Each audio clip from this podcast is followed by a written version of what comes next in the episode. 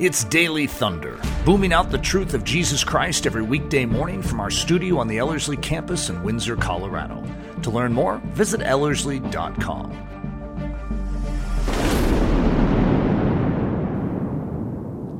So on Sunday, uh, I gave a message called The Vaccine Dilemma. And uh, so throughout this week, we're sort of not really unpacking the message as much as going through other dilemmas that we're facing as Christians mm-hmm. in our day. And uh, Philip, you got tasked uh, to come in and, and walk with me through the uncomfortable uh, topic of social distancing. This message is called Six Feet Under, or I mean, between and uh, there's a hint or a thought in that is that when you distance from people, it actually has an impact upon your life, your health, your mm-hmm. psychology. Uh, and it's unhealthy. And it's proven that way throughout any medical study of human touch.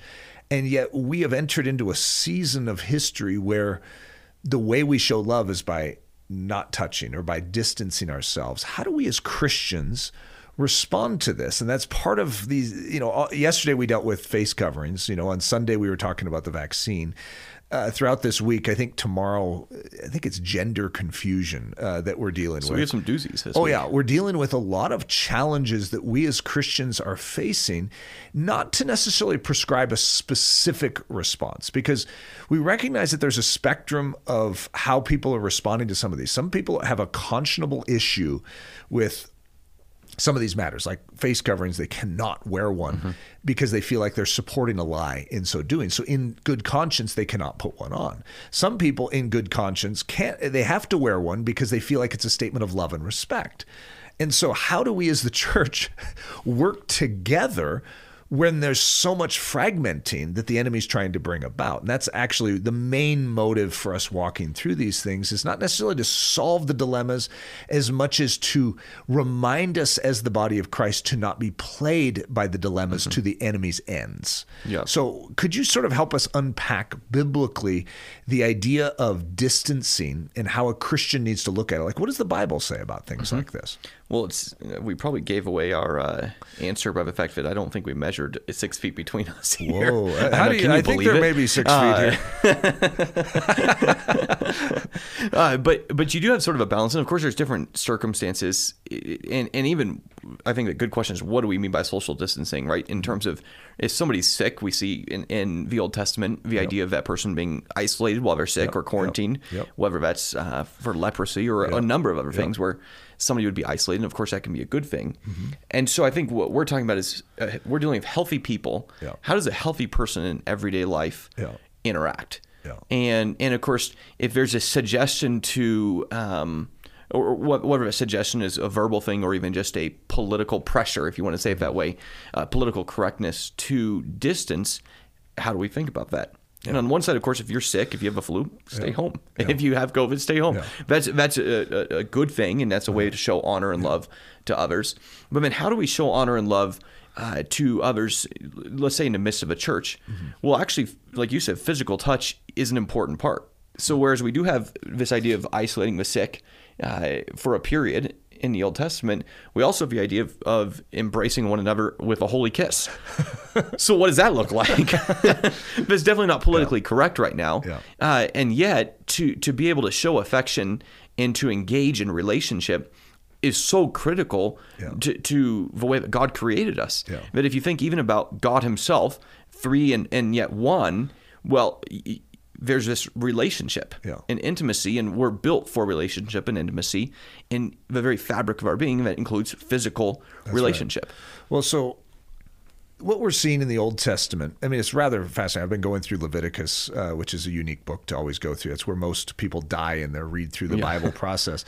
And I've been going through Leviticus, and I've been hearing all the cleanliness standards and and uh, laws afresh. And it's intense how seriously God takes cleanliness and health. Mm-hmm. And what he's doing is he's establishing a culture which is protected from the diseases of the Egyptians or the surrounding mm-hmm. nations. And he's a hygienic expert We could say it that way. He created the human body and he knows how to preserve the human body for its purpose. So he created a law uh, that actually would do that. And it's interesting because then we move to the New Testament. And though we are not under that law, our righteousness or our cleanliness is not defined by keeping that law. It is interesting to recognize the same hygienic expert is over the church. He's the head of the church. so the very creator of the heavens and the earth is over the church. And this is the same one that walked up to lepers Yeah, and healed right. them. I mean, that's a, a pretty extraordinary statement because that's unclean, unclean. That's a dangerous thing. And so, but he, this very one, is going to sponsor the development of this thing called the body of Christ. And in this thing that is also titled the church and the gathering of believers, which is mm-hmm. imperative to the health. Okay, so we're talking mm-hmm. health of a body. And so, to maintain the health of that body, these individual members of the body need to embrace one another. And that's, you know, that's one way you could say it. The kiss is a, an awkward one for us in America, but five different times in the scriptures, in the New Testament, there is a command. It's not a suggestion. Like social distancing is a suggestion. This is a mm-hmm. command from heaven, if you want to say it that way, via the word of God, for us to embrace one another with a holy kiss, to greet one another when we see each other, that we express the divine excitement, the divine enthusiasm, the divine love one to another. And that's part of our health. And if we don't do it, we actually begin to deteriorate in our health. And that's anyone who walked through this last year and was separated from people for a long period of time could testify to the psychological challenges that begin to come, the depressions and oppressions that begin to creep in. There is something about touch and closeness that actually matters.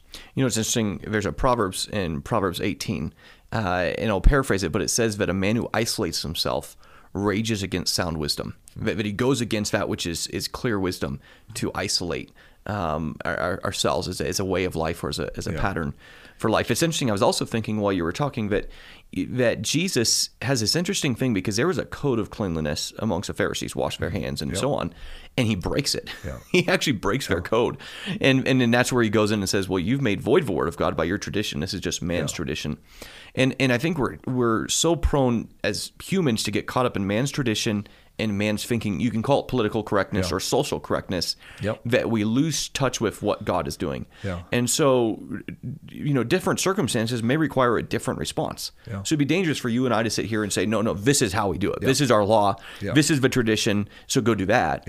Uh, I think that'd actually be dangerous in this response because there's going to be times where where I know that somebody wants me to be six feet from them, Yeah. and I'm actually more effective at, at being a blessing to that person six feet away than I am four feet. That's right.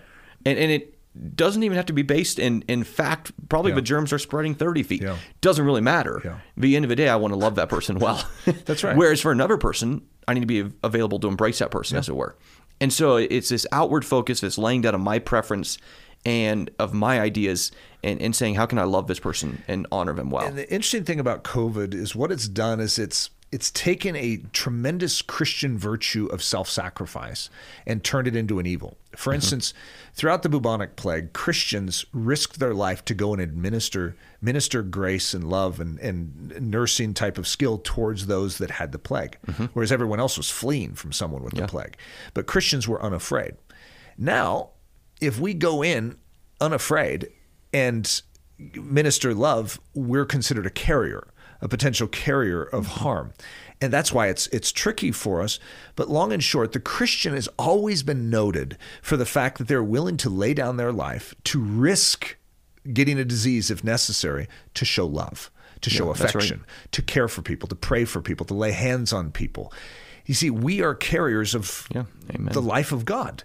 We have the truth of God. We have the healing power of God in that regard. And the body of Christ is the tool that God has in this world. And if the body of Christ begins to quarantine that power, well, then this world is left unhealthy and diseased. And so it's a, it's a, that's why this is a dilemma. That, we're not necessarily trying to prescribe and say, this is how your church needs to do it. This is how you need to handle it personally.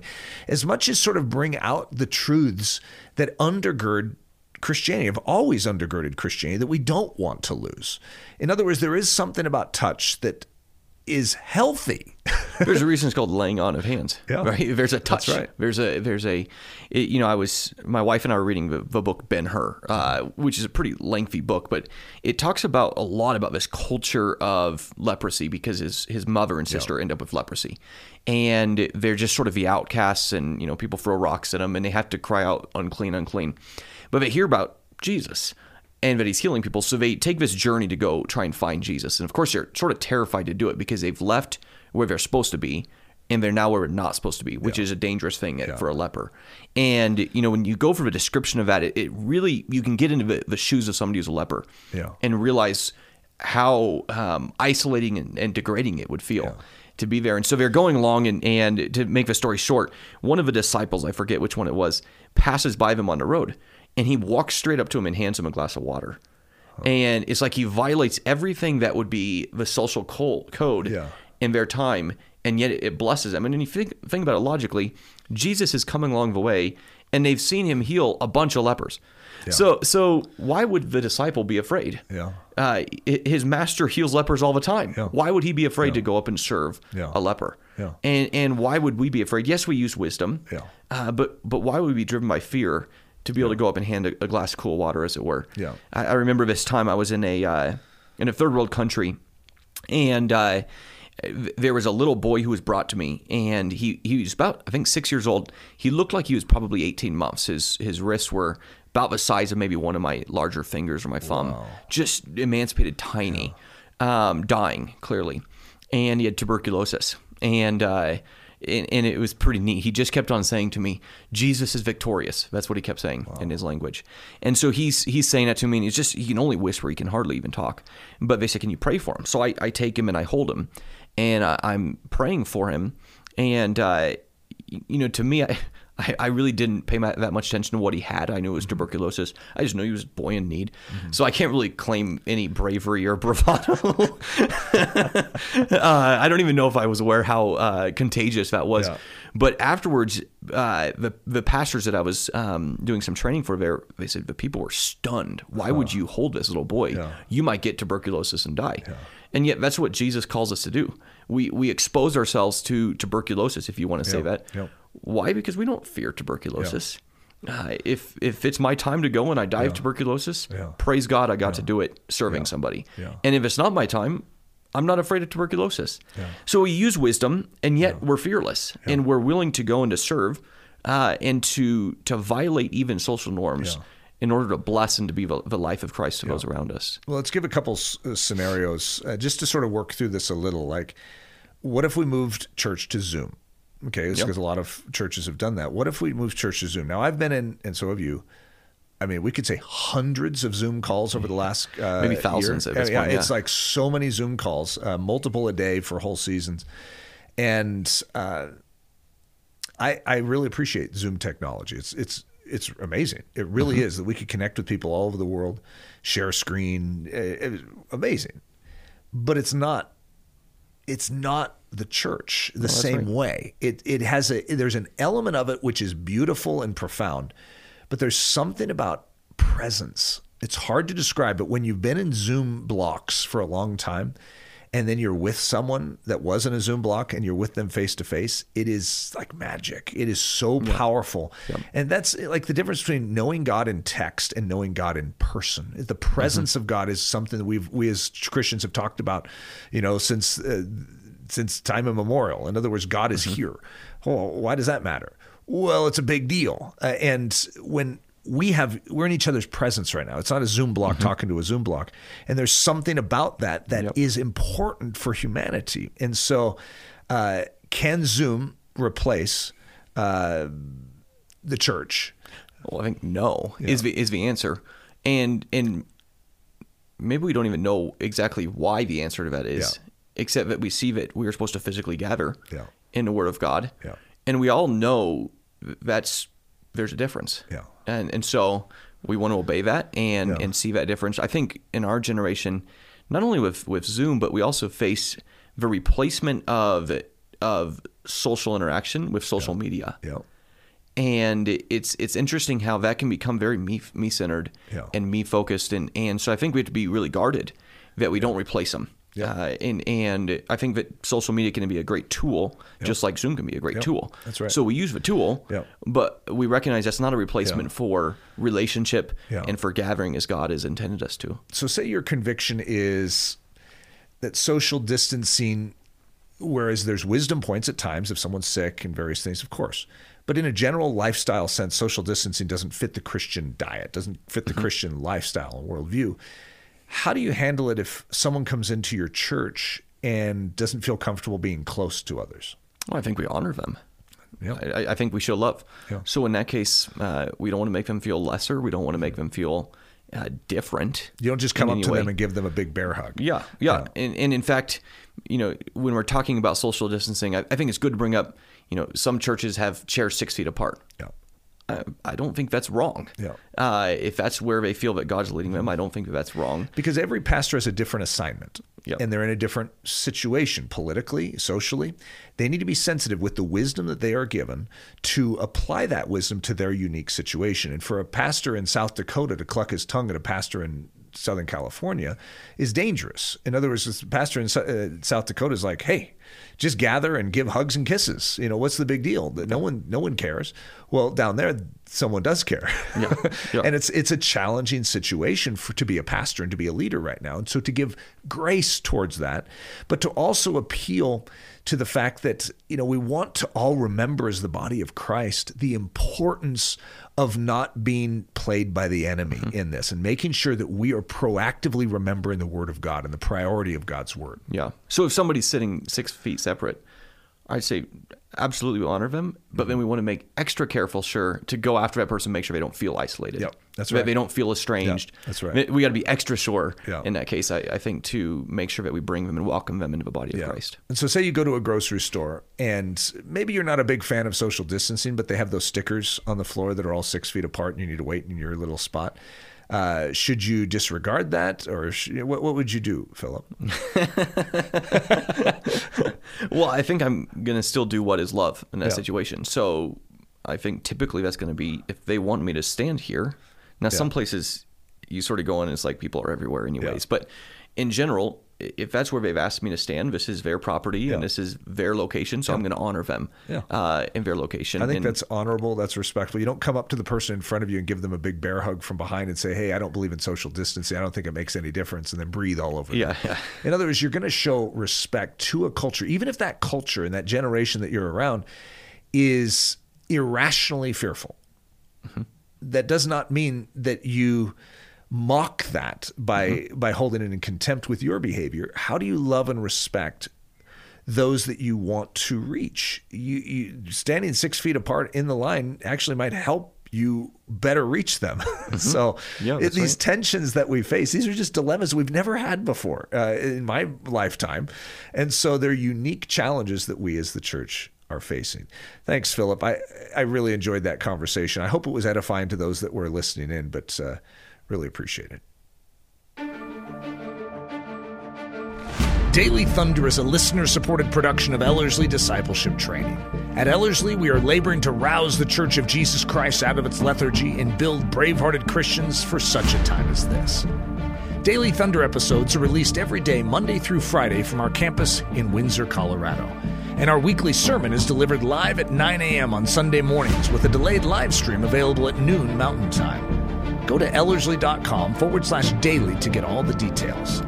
Note that our live in person version of Daily Thunder is scheduled to resume on weekdays this coming June at the Ellerslie campus in conjunction with our discipleship training season. Thanks for listening.